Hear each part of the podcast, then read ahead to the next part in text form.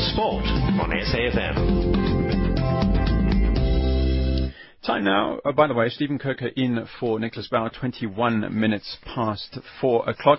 And uh, pleased to say we're joined uh, online by Ernst van Dyk. Um, a very good afternoon to you, Ernst. Hi, thank you. Thank you very much. Um, you've certainly uh, been a fairly busy guy in the last couple of uh, weeks. Where are you at the moment?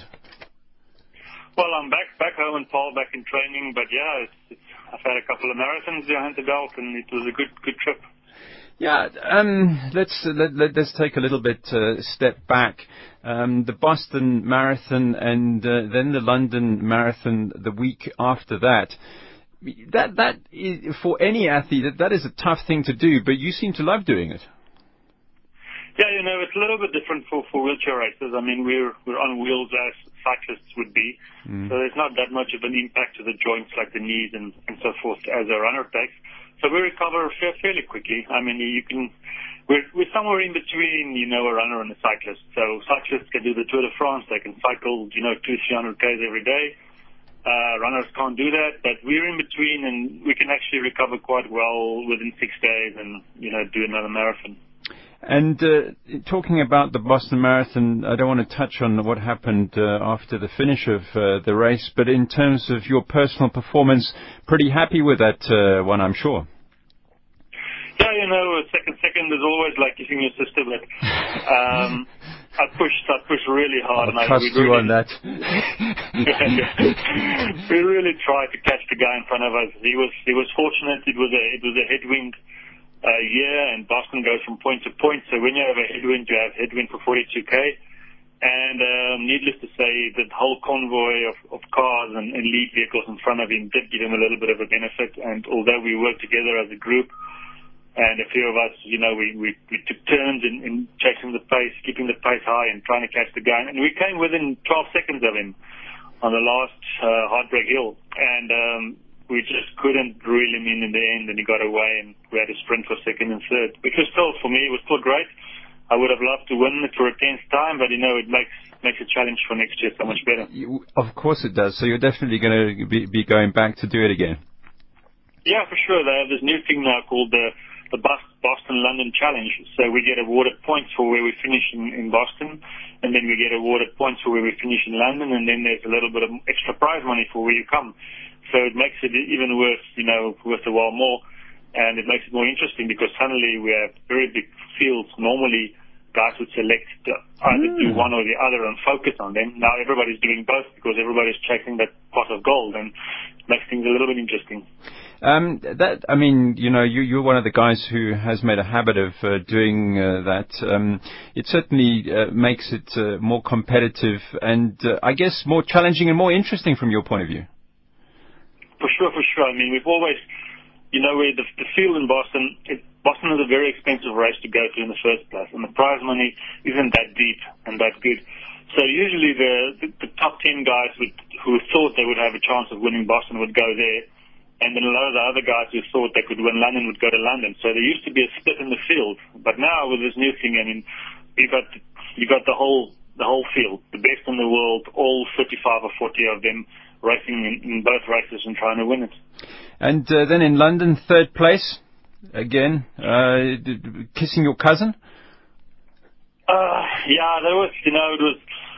Uh, I always knew London always comes down to a sprint, and um, I actually had a good position going into the second last turn for the sprint. I had Kurt Fearnley's wheel; I was just behind him, and I knew, you know, my kick was my sprint was really good this year. And if I could keep it together, I could I could possibly win it. And then in the second last corner, I got bumped, I think by another athlete from Poland, and he just pushed me a little bit wide, and I lost that point of contact with Kurt. And then when we came out of that last um, corner and with the straight for the finish, I mean, I was lying seventh out of nine in the group. So I had a lot of work to do, and I moved it up to third. Um, I sprinted David Weir, who, you know, David won four gold medals at the London Paralympics, including the marathon. So I was able to outkick him but just not enough road left to clinch that victory. So again, third place. But no, then I finished second overall in that whole uh, Boston London Challenge. So I got a fair share of that money, and um, it was a great experience. Yeah, I was gonna. That was going to be my next uh, uh, question, and uh, let's talk about uh, the events in Boston um, at the end of the the, the marathon. You, you, would have been forgiven, I, I, guess, for saying, "Geez, you know, I, am worried." I mean, it's easy to get scared when something like uh, that happens at the end of the marathon. I mean, it's always, I mean, it's always been in the back of my mind since I can't remember about 10 years ago. We had a, a scare in Los Angeles where the race, the start of the race was delayed about two hours because there was a suspicious, suspicious package at the starting area, you know, where everybody's in close quarters together. And um, it took about two hours for them to clear that package. And, and since then, I've always thought about it. You know, you can't really ensure safety on a marathon route or like a cycling route. It's, it's an open, it's an open race, and a lot of the time there are areas where there, there, there aren't even, you know, barriers to keep people back. Spectators can just get really, really, really close up to you. So it's always been in the back of my mind that it is a possibility, and for, unfortunately, you know, it happened in Boston. Um, some really, really sick people decided that they wanted to target mostly the back, the back markers of the race and, and their families that support them. So mostly the, those last 5,000 people that were coming in, those, those were the charity runners, the people running to, to raise funds for something special or just proving to themselves that they can complete a marathon. They were the four and a half, five and a half, six and a half hour runners and um, their families that was, that was waiting for them to come in. And those were the targets. And it's really, yeah, it's really sick. You guys, I mean, you, you guys competed against each other, but uh, you are, you know, you also form a fairly close knit bunch because uh, you, you know, there's only so many of you guys who do it, and you do come from all over the world. I mean, do you guys get angry at that kind of thing, or do you just wish you could help people understand that that doesn't solve stuff?